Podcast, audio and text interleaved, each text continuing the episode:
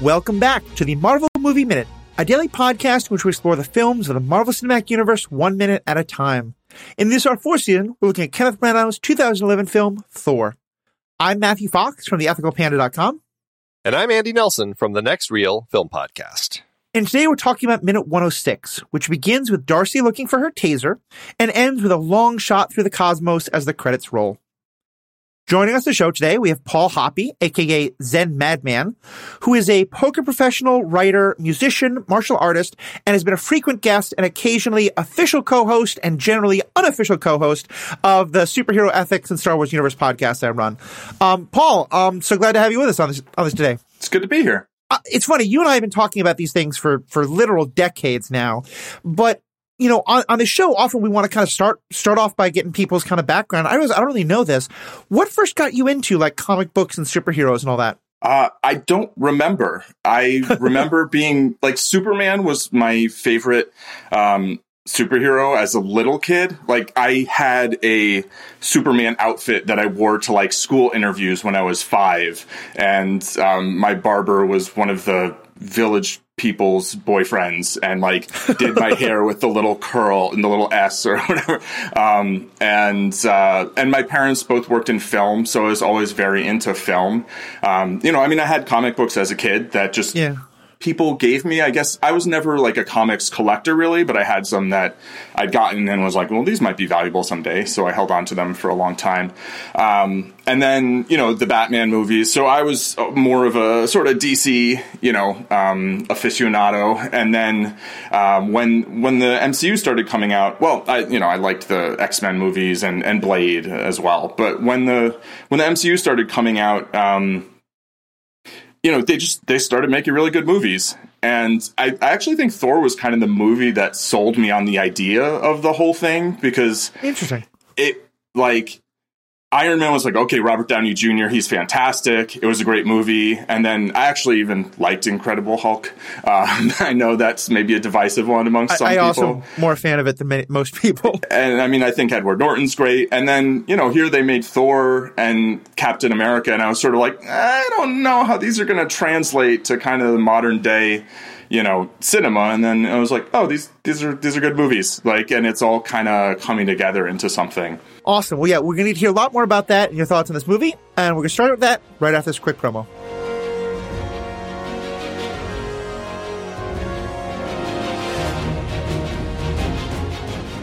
We would love for you to jump into the conversation and join us talking about Thor, the MCU, anything Marvel, comics, I mean, any of it. Join us over in our Discord community and get in on the conversation. You can learn more by going to truestory.fm/Marvel Movie Minute. and click on the Discord link.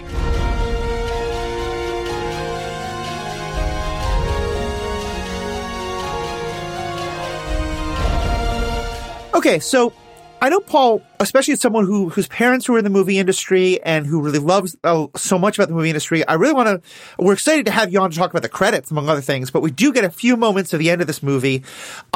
And it starts with, you know, we've just kind of come back from all the things that were happening on Asgard, and we saw Thor and Heimdall talking, and now we're back in Smith Motors with as I've been calling them, the Scientist Three. And we start with Eric, you know, Darcy's looking for her taser, and then perhaps most significantly, Eric asks Darcy if she has the SHIELD satellite codes, which it's a very quick throwaway line, but I think it's really significant because it shows just how much the dynamic between them and SHIELD has changed. It is such an interesting little shift. Oh, and such a quick shift, too. I mean, I guess we're assuming it's later that day. I mean, there's nothing that tells us this is just later that night. It's just kind of our assumption. Because, I mean, Thor, I mean, we're intercutting between here and Asgard, and it just seems like it's all the same day. But, I mean, it could be a few days later. So they obviously have things working with SHIELD now, and now they're using their satellite codes to, I don't know, presumably continue studying the stars and trying to figure out more about the cosmos. So I like the way that it is such a subtle thing, but there's that quick moment that we have where things are kind of coming together for all of them. Largely, it makes me really wish that they had figured out how to bring Jane into more of the films other than just the Thor films, because, I mean, it's great that we have Eric. I absolutely love Stellan Skarsgård and what he's brought into it. But, I mean, how cool would it have been if Jane had kind of been one of the scientists who has kind of continued working through a lot of this stuff as well. Yeah, it does feel like SHIELD here kind of, you know, went from seeing, oh, these scientists might be a threat by understanding some things that are going on and then sharing it with people that we don't want them to being like, oh, they might be useful to us. Let's, you know, absorb them into our organization kind of.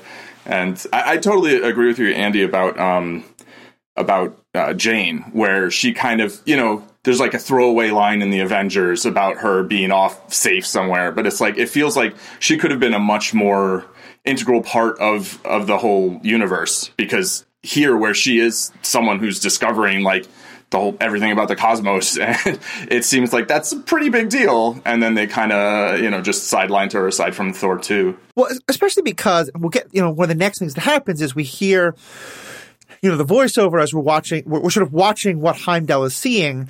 And Thor says, you know, how is she? And Heimdall answers, she searches for you. And I just felt like, you know, a lot of this movie was about how, yes, Jane is falling for Thor, but she's this very serious scientist. And, like, at first, she doesn't really care that this gorgeous person keeps showing up and she keeps hitting her with her car. Like, she mostly is just interested in the science. And, I don't know, having at the end it being, you know, what she's doing. It's not that she's searching to develop her theories. She's not, and I'm sure all that's happening, but it being framed as she's searching for you, especially with something we saw in the deleted scene, which makes it even worse. I don't know, it kind of left a little bit of a bad taste in my mouth, because I don't love this idea of everything she's been studying is now down to, you know, she had one good date, and now she's kind of like obsessively stalking that guy. Yeah, and you're right about the deleted scene, which I suppose we should talk about as well. But I mean, It is so much that this sense of it's not she's searching for you. It's like, I mean, really, I like to think that Jane is, you know, she now has proof that this is out there. And I mean, if she is searching for him just to like get that proof back, because we know the Bifrost is broken, and that really was the Einstein-Rosen bridge that she had been seeing and looking for, and now it's gone. So she's searching for him, but really she's searching for, you know, this evidence again. Like, that would have probably resonated a little better. But you're right, it does make it seem like there's nothing for her anymore except for this lost love. Yeah, I was pleased to see that there was at least one Idris Elba line in this minute, but because I mean I enjoy him and everything, but that line did rankle me as well. Like, I wrote down, like, doesn't she search for like truth and scientific knowledge? Like, she's been a scientist for years or decades, and she's known Thor for like a day or a couple days, and it's like, okay, I buy the romance between them, but I feel like this really undermines what's interesting and powerful about her character beyond that. And you know, it kind of maybe foreshadows the fact that then they don't have her be an integral character going forward in, you know, in the rest of the MCU and SHIELD and all of that. The one way I can kind of headcanon this to work, and I do think this is a headcanon because this is not the way the movie is framed, is like, Heimdall is kind of like a crusty old uncle to Thor. Right. And he's kind of like, of course, you want to ask about her. So I kind of like, it's like, yeah, she's searching for you, right, boy. Don't worry. She's still in. Like, that's my hope. But yeah, no, I think it definitely is a bit of an undercutting there. So we see her look at her watch and smile. What I was trying to just remember if that's like an Easter egg or if that's there's been something about her watch before. Did either one of you catch like the significance of that moment? I didn't. I don't know if there is something significant. It's just the sense that, you know, I mean, as kind of going back to the beginning of the film where, you know, she had been timing these atmospheric disturbances to the minute, as she says, it should have happened. They've been like right on time. And so if anything, it's one of those nods to the beginning as kind of a circular reference saying, here she is, you know, again, something is supposed to be happening. I mean, they're all racing to get out to go do something with these satellite codes. So maybe that's what it is. Like, this is that exact moment, and she's looking forward to it or something. But it seems very loose if that was the intention. So the only last thing about this before we'll talk about the alternate ending and then get into the credits themselves There's a moment where Thor then kind of also looks up and smiles, and he's sort of like looking out over the cosmos. And Andy, you pointed out in our notes that this kind of seems a lot like it's a very similar pose and look to what Odin was doing not long ago. He's not king yet, but he's kind of starting to take on more of that mantle. Yeah, I was wondering, but just because, I mean, it is such a profile shot, and that's exactly what we had with Odin just a few minutes ago when Thor, very melancholically walks out to stand next to his father, and they have that conversation as they look out over Asgard. We find Odin in that profile shot looking very kingly, and in this particular moment, we have Jane looking directly into the camera. I mean, she's pretty much breaking the fourth wall, staring right at us, almost as if it's like, was that Heimdall's eye view? And there's kind of a connection there. But then when we cut to Thor, it's a profile, and it seems like, if anything, to kind of really cinematically connect them, it would have been something where they were both looking straight into the camera. So the fact that Branagh chose to do kind of a profile shot here, I'm like, well, maybe he was just referencing that kingly Odin shot that we just had, but I wasn't quite sure. It's a nice shot, but I wasn't sure how well it connected for me between the shot of Jane and him. Yeah, to me, it feels sort of like just like the coda, or there's just the stamp on the end, like this is Thor, kind of, as completed the arc that he had in this movie. Definitely. So let's just quickly talk about the deleted scene. And for those of you who haven't seen it, basically it starts again in SHIELD Motors, but it's a much better lit SHIELD Motors. Smith Motors, I'm sorry. Oh, yeah. Might as well be SHIELD Motors. Right, now it's SHIELD Motors. Although this time Eric is like, there's a whole bunch of what seems like SHIELD agents who are there to help and other scientists, but Eric is totally in charge. And he talks about the Foster Theory, that we're testing out the Foster Theory, which is nice because it gives us some more, attention to her science. But while they're doing this, they kind of pulls back, and there's a shot up to the roof where we've seen people before, and a quick moment where it focuses on the star at the top of the sign, and then back to Darcy and Jane, who are sitting up there. And Darcy says something like, I know he would come if he could. And Jane just kind of smiles in a I'm not worried way, and she says, but if he can't get here on his own, maybe we can help him find his way back. And then turns on what seems like a giant flashlight, but I guess it's supposed to be some kind of beacon, into putting up a flare. It's kind of like the bat signal for Thor, I think, maybe, but into the cosmos. And in the kind of mist and smoke around it, we see the outline of Yggdrasil for a moment. So I think it's supposed to be something, not just a light, but something connected to that. And then it fades out. Paul, what was your take on this deleted scene? I mean, I think that was just the contractually obligated sky beam at the end of movies. But it I feel like added more to the same thing that we had in the actual in the final cut, but also does kind of undermine the yes, the Foster Theory, that's cool, but then she's just hey, Thor, here's just my flashlight, come back. For her to not even be participating in the science, but instead just up on the roof, did seem so much worse. Right, yeah. And it's weird, though, because, when I watched the deleted scene on its own, I was kind of oh, that's nice. But then when I watched the movie and then watched the deleted scene, I was I don't know. I think maybe good choice to not include it, although maybe they could have included her sciencing a bit more at the end. I don't know. Yeah, it is one of those scenes where it feels, probably wise to cut this, because it creates this weird separation between, it feels like Eric and the scientists are really doing the scientific stuff. And again, it kind of fits to actually how it does end with Jane and what Heimdall says.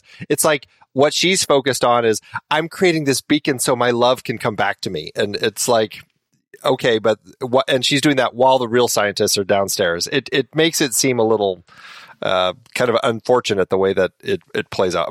Worse, I'd say, than the way it is, but it's still one of those things. I think it's especially worse because it doesn't involve the Heimdall and Thor voiceover. I mean, because just less Idris Elba in your movie is always bad. But also I think because, to me, part of what you get in with Thor asking about this is they're both idiot lovesick teenagers. She has all the science, but she's thinking about him. He is part of this group that is supposed to be like watching out for all of these realms, that now all of that connection's been broken and all he cares about is her. Like, at least both of them are kind of lovesick and focused on each other. And now when you take that away and it's just her, it just looks even worse. The only thing that I do really like about this, and it's one of those little Marvel nods that we get here, it's kind of like a little Easter egg that we don't really get until much later now in the Marvel Cinematic Universe, but it's when we hear Eric talking to all these SHIELD agents saying, we're going to run another simulation using the Foster Theory, this time using the SHIELD astrophysical records cross-referenced with the SWORD database.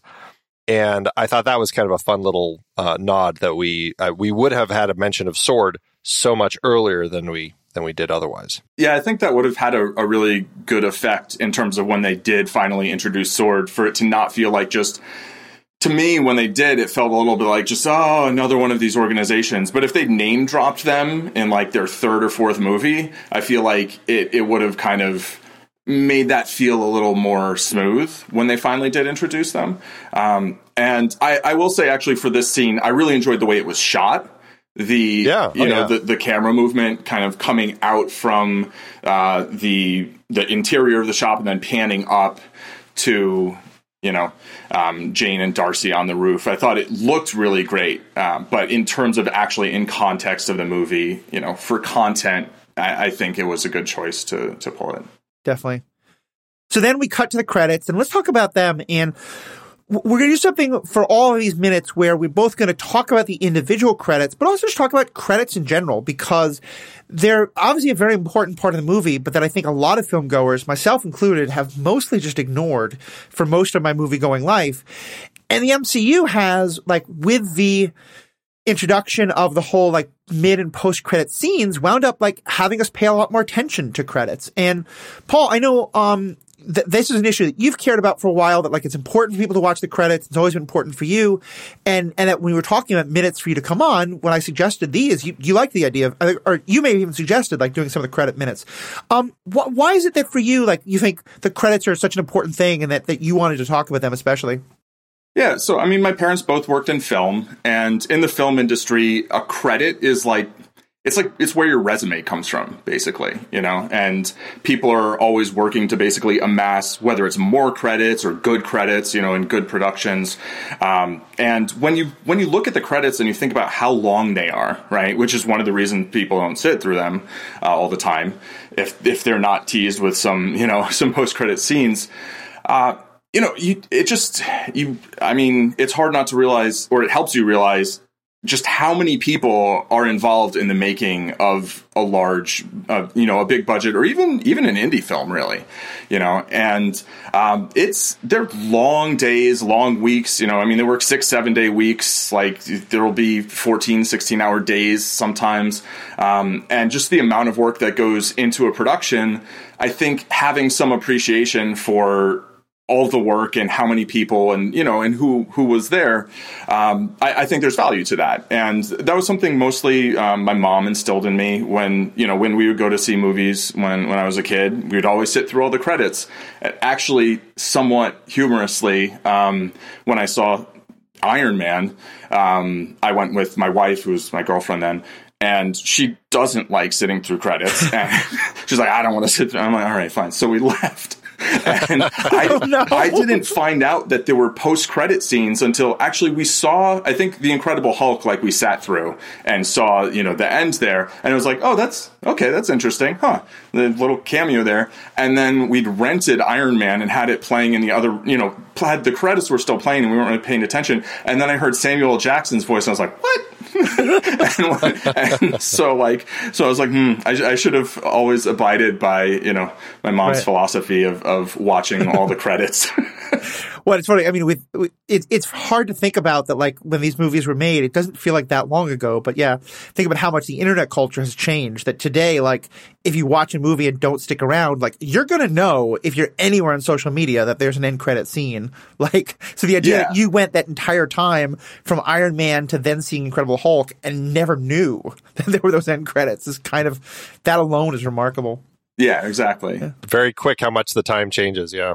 And if you obviously, I know you obviously are have been in and out of the film business for quite some time. How do you feel about like the importance of credits, and especially of Marvel kind of, you know, making us pay more attention to them? I mean, I've always stayed around watching credits, much to my wife's and kids' chagrins. But I've just, it's just instilled in me. I've just always, I don't know, just as somebody who wanted to work in the film industry, I wanted to kind of like get a sense of like who all these people were. And so I just started doing it probably in high school. And it just, I don't know, it just developed into a habit. And I'm like one of those people who just kind of sits there and, you know, sometimes the cleaning crew is standing there like staring at me with their eyes like rolling, like, come on, dude, we just want to clean this thing. But it's just one of those things. I don't know. I find some peace in there listening to the music, watching the credits, and just it's time for me to also process about it. So I've always done it. And, you know, I mean, you know, mid and post-credit scenes, I mean, Marvel didn't invent them. They've certainly been around. I mean, I think Ferris Bueller was one of the more well-known ones. That's the one I know most, yeah. Exactly. So, I mean, they have been around. It's just not a lot of people did them. As somebody who loved staying around for the credits, I always was thrilled when I got that little tiny nugget at the end and no one else knew about it. Mm-hmm. Like, that just always made me so happy.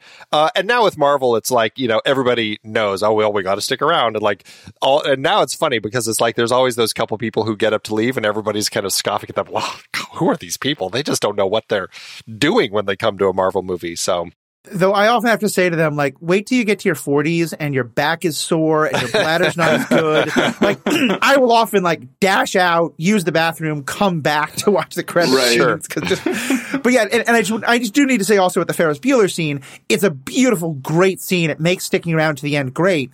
But Absolutely. The whole scene is making fun of you for sticking around that long. It's like, the movie's over. Go home. Go. Yeah, exactly.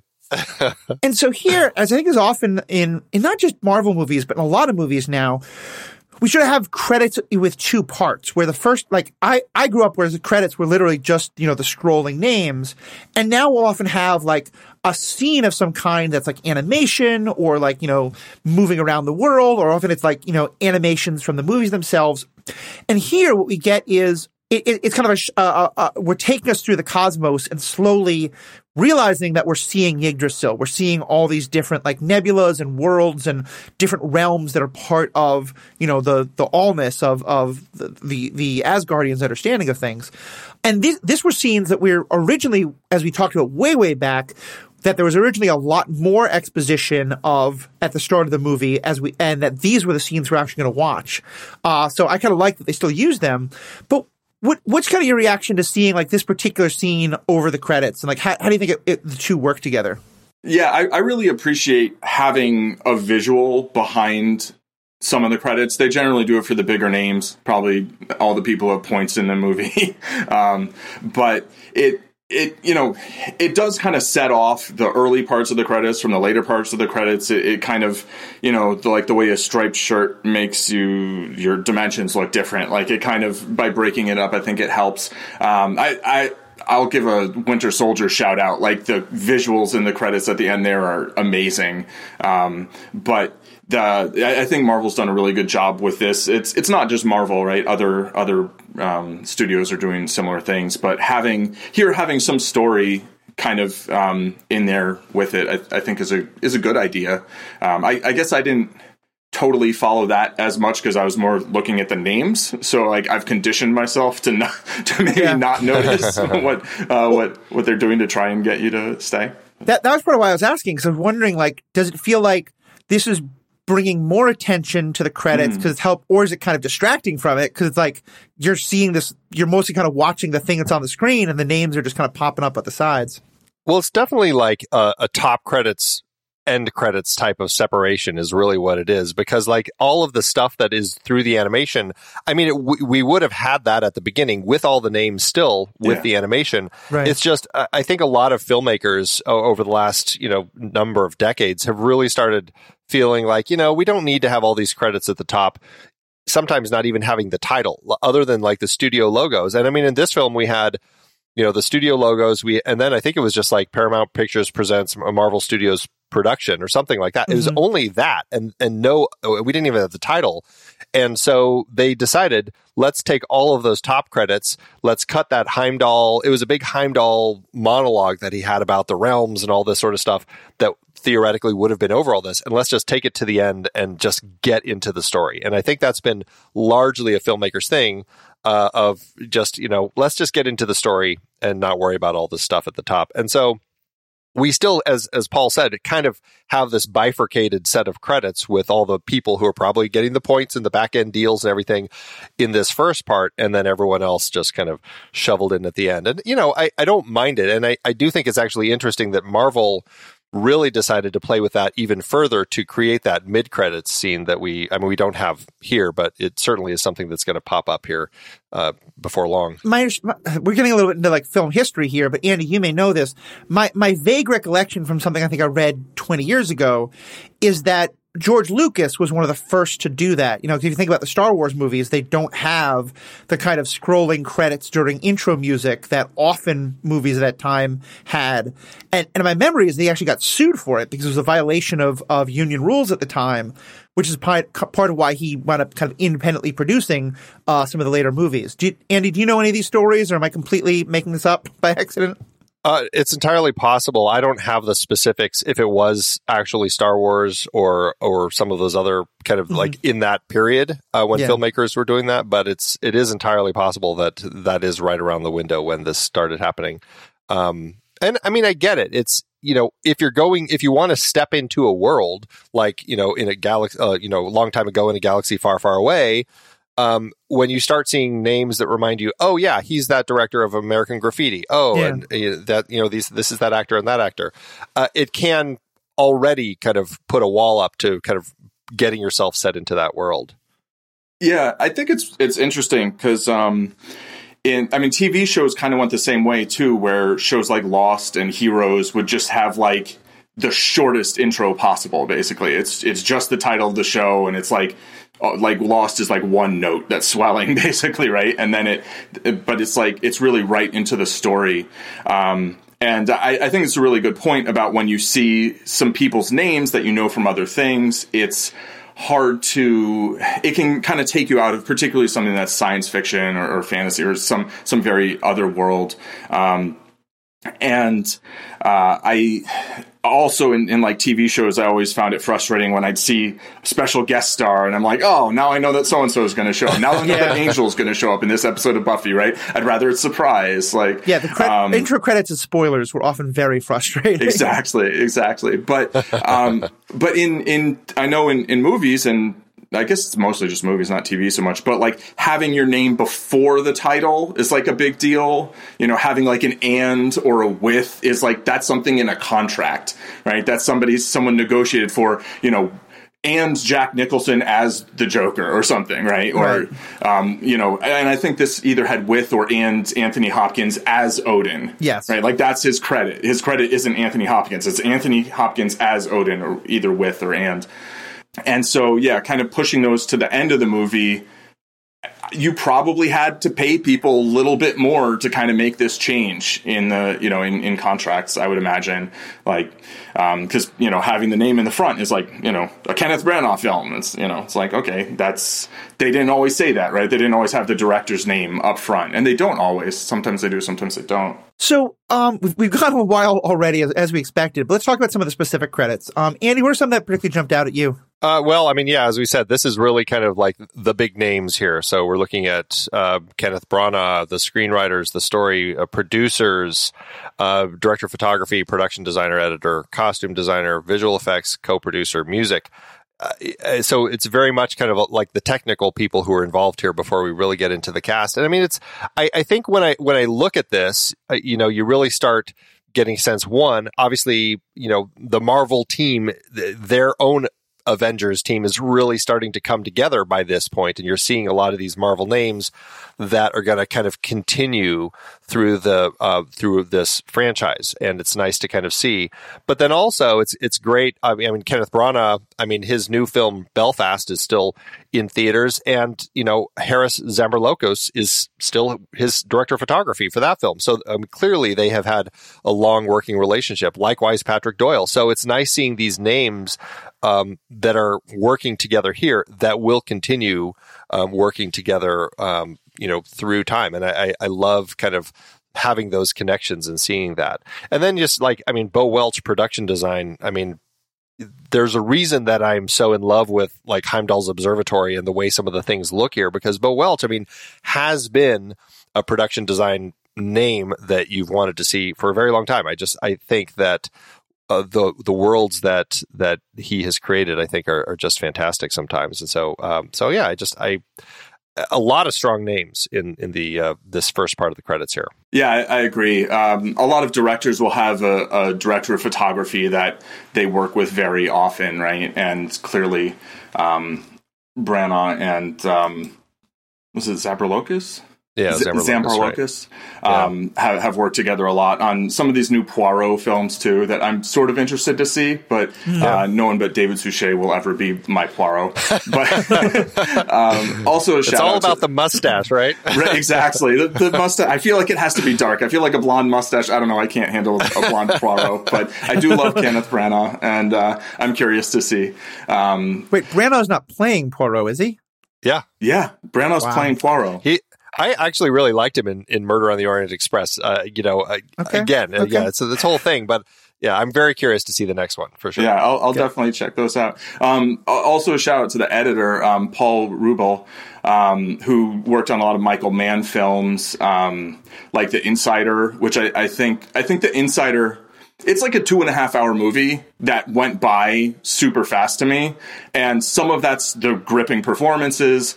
You know, there's a lot to that, but you can't get a 2.5-hour movie to not feel like a drag without fantastic editing. You know, and I think the editing can really, I think people underestimate it. How much? My mom was a film editor, so you know I've heard a lot over the years. I kind of grew up in an editing room at points in time, but you know, just how much the editing has to do with getting the most out of the performances. Like not just like which takes do you use, but like exactly how it's cut. And so I feel like this movie really does flow very well. And, you know, didn't have to. Like, it could have had an extra 5 minutes or 5 minutes less and not worked as well. And, you know, in terms of that one scene, like, was it the editor who decided to cut it? Was it Branagh? Was it Feige? Like, we don't know. Well, maybe we do know. Maybe you know. I don't know. But often that will be, you know, I mean, I think sometimes we talk about people who get too successful to be edited at some point, right? George Lucas, who we brought up before, being a... Sure, you know, maybe like a George R. R. Martin or a J.K. Rowling or whatever, like, and then they kind of just get to make it however they wanted. And there's something to be said for like the auteur's vision or whatever. But like, often a good editor can kind of be like, okay, if we just, you know, rein this in here, maybe we'll get more out of what what you're putting into it, as opposed to trying to squeeze every last thing into it. You know, sometimes less is more. And on a different note, on the Superhero Ethics podcast, by the time this goes out, it'll be a couple months ago, but we did an episode on the movie Jaws, and a lot of what we talked about was the editing job that Verna Fields did, which you two may know more of this than I do, but as I understand it, like, in film schools now, like, they teach, like, they use that movie as, like, an example of, like, how important film editing is because of how well it's edited and that kind of thing. She's definitely one of the big editors out there, so, yeah. The credit that... jumped out at me is, and I've talked to him before, but I want to kind of like, you know, kind of, it's the last time we'll see him, so mention it. J. Michael Straczynski, one of the writers, he's probably my favorite Hollywood writer right now. Babylon 5, I think, is just very cheesy, very campy, made in the 90s, and it really shows. But it was the first show, or at least one of the first, where when he sat down to write episode 1, he already knew everything that was going to happen by the last episode of season 5. And he's written a lot of other great stuff. He's very involved with Sense8, which is a show a lot of people love. And I believe he was a Thor comic book writer for a while. And just we've talked a lot about the great writing and some of the weak writing, and I would put that on him as well, although he had a co-writer. But just every time I was seeing his name and actually getting to see him in person in the movie, it was just – I didn't know that about this movie until like we really went through this minute-by-minute analysis. And so just seeing his name on the credits again just kind of made me happy. It's, we talked about him back when he had his brief little cameo, and it was like right at a moment where you lost internet or something, and so you didn't even get to talk on that episode. Oh, yeah, that's right. When he made his appearance. So I'm glad that you get to give him a little shout-out. J. Michael Straczynski, obviously, has had quite a career, and it is kind of fun. I mean, it was great that he had that little cameo in here and has done a lot of stuff. Not a lot of screenwriting for feature films, but as you pointed out, it's really kind of like the TV world that he does his stuff. But yeah, his comic line, I think that's largely why he ended up kind of helping develop the story here, because his is the one where, post Ragnarok, Thor, settles in Oklahoma as Donald Blake, and then has to kind of figure out how to get himself back and everything. And which we were talking about with Will last week. Right. Yeah. Yeah. Because Asgard is that giant floating city, right above Oklahoma. And just last shout out for him. As I've said, a lot of the complaints that people have about Babylon 5 is a very low budget for the time, low effects, and the studio interfered a lot with his vision of it.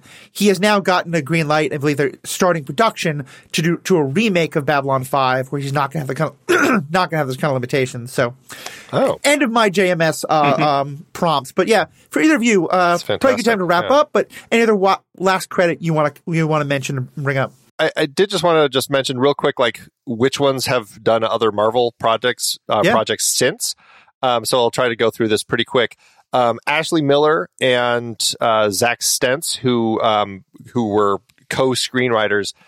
Just as a note with screenwriting, you can have an ampersand and between writers, or an A and D and between writers. If it's an ampersand, that means they actually wrote together. Mm. And then if it's A and D, that means that person wrote separately as kind of coming on and doing a rewrite. So Ashley Miller and Zach Stentz actually collaborated together to write. They actually worked on X-Men First Class together, working on that script. And I just have to say, I'm a little horrified, though, to bring up, and I just don't want this to actually ever happen, but it has been announced that they are working on the remake of Big Trouble in Little China. Oh, wow. Oh, my heart's a little broken that has somebody's been talking about that. So it's one of those movies that is such a classic that I don't want to see people redo. It also hasn't aged that well in a lot of ways. So hey, bite your tongue, mister. I love that movie so much. Okay, sure. I'll acknowledge it might be my young eyes still pining for that movie, but yeah.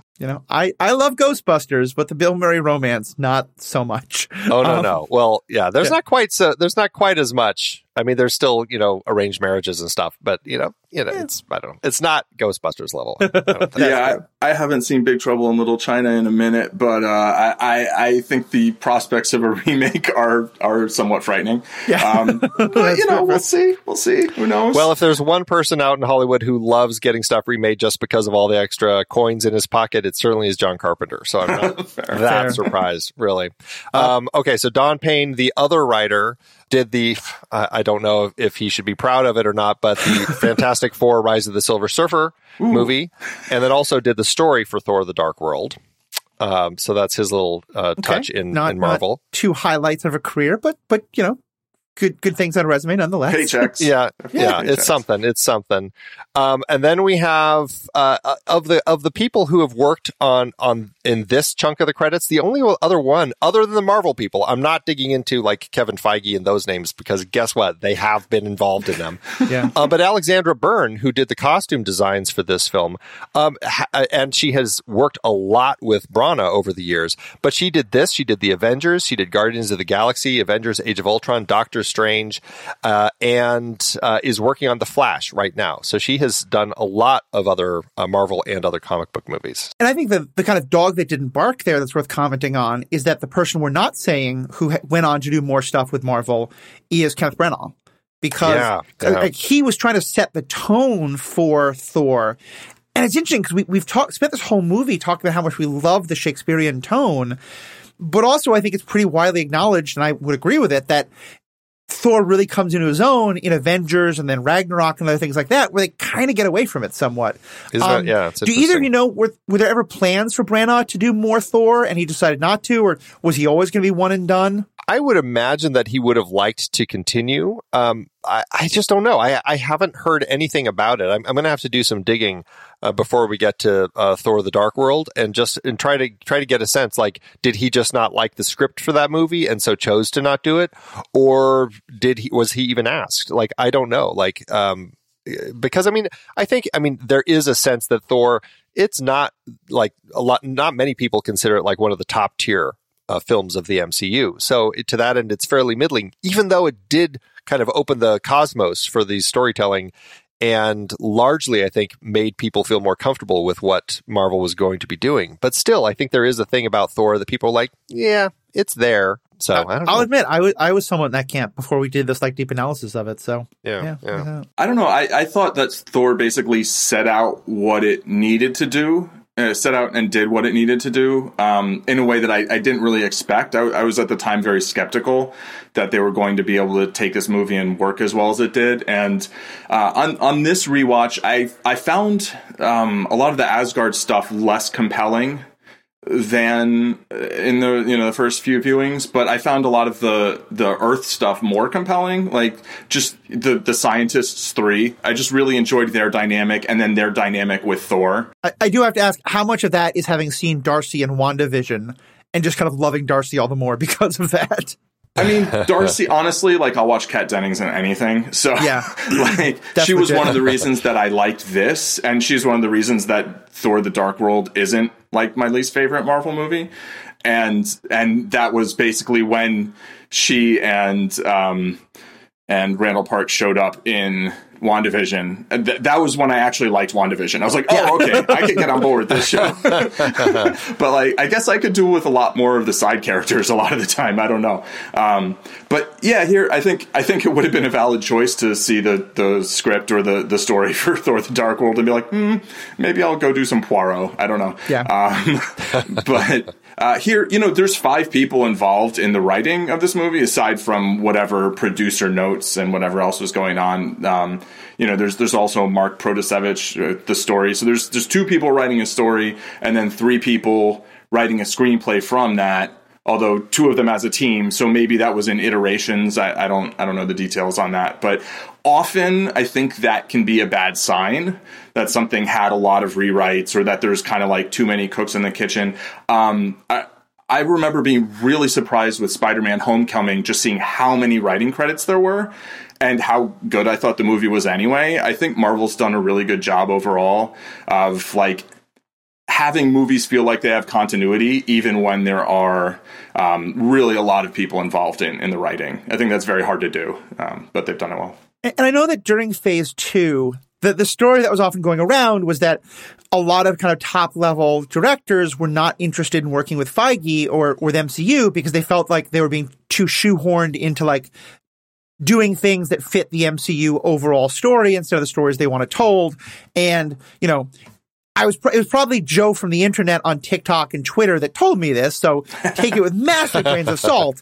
But I think part of the story that I remember is that Branagh is often cited as one of the directors who, like, got scared away because of the MCUing too hard. And I definitely think Phase 2 was a time when there was a lot of pushing of the larger narrative into the individual movies. Whether Branagh was actually caught up in that, that may be just pure speculation, but I know it was one of the stories going around at the time. Well, certainly, the whole Edgar Wright story with Ant-Man, I think, was, exactly to the point that you're making is, like, those are the stories that people were hearing. They were like, oh, maybe I don't want to work with them if they're not going to let me tell the story I want to tell. Which, Ant-Man, I think, turned out to be a wonderful movie, but not everyone agrees. I do, too. Anyway, so, Paul, for people who are discovering you for the first time on this episode, what's ZenMadman? Yeah, that's an alias I came up with about 13 years ago or so. I do mostly poker content, but I also write some fiction. I've got music that I made some time ago. I do some streaming. You can find me on Twitter as ZenMadman, on Twitch as ZenMadman, on YouTube as well, although mostly I have ZenMadman Poker there. And I'm maybe going to have a podcast soon of my own, maybe by the time this comes out, which will be just a bunch of fiction called ZenMadman Presents. Nice. Cool. Yeah. I obviously, I've been friends for decades. I've read a lot of your fiction. It's really good. There's some stories based in New York City that have nothing to do with any things I've ever lived through. But yeah, definitely a lot of stuff worth reading. Check Paul out on Twitch and all those other places. And of course, if you go to theethicalpanda.com, that's where you'll find my podcast, which you'll find Paul is a frequent guest on both Superhero Ethics and The Ethical Panda. And of course, if you like podcasts like this, you should check out all the other seasons of Marvel Movie Minute, as well as a lot of other great movie content, all of which is on the Next Reel Family Podcast. So I'm myself, Paul, Andy. Thank you all for being listeners. Thank you all for being great fans, and have a great day. Until next time, true believers.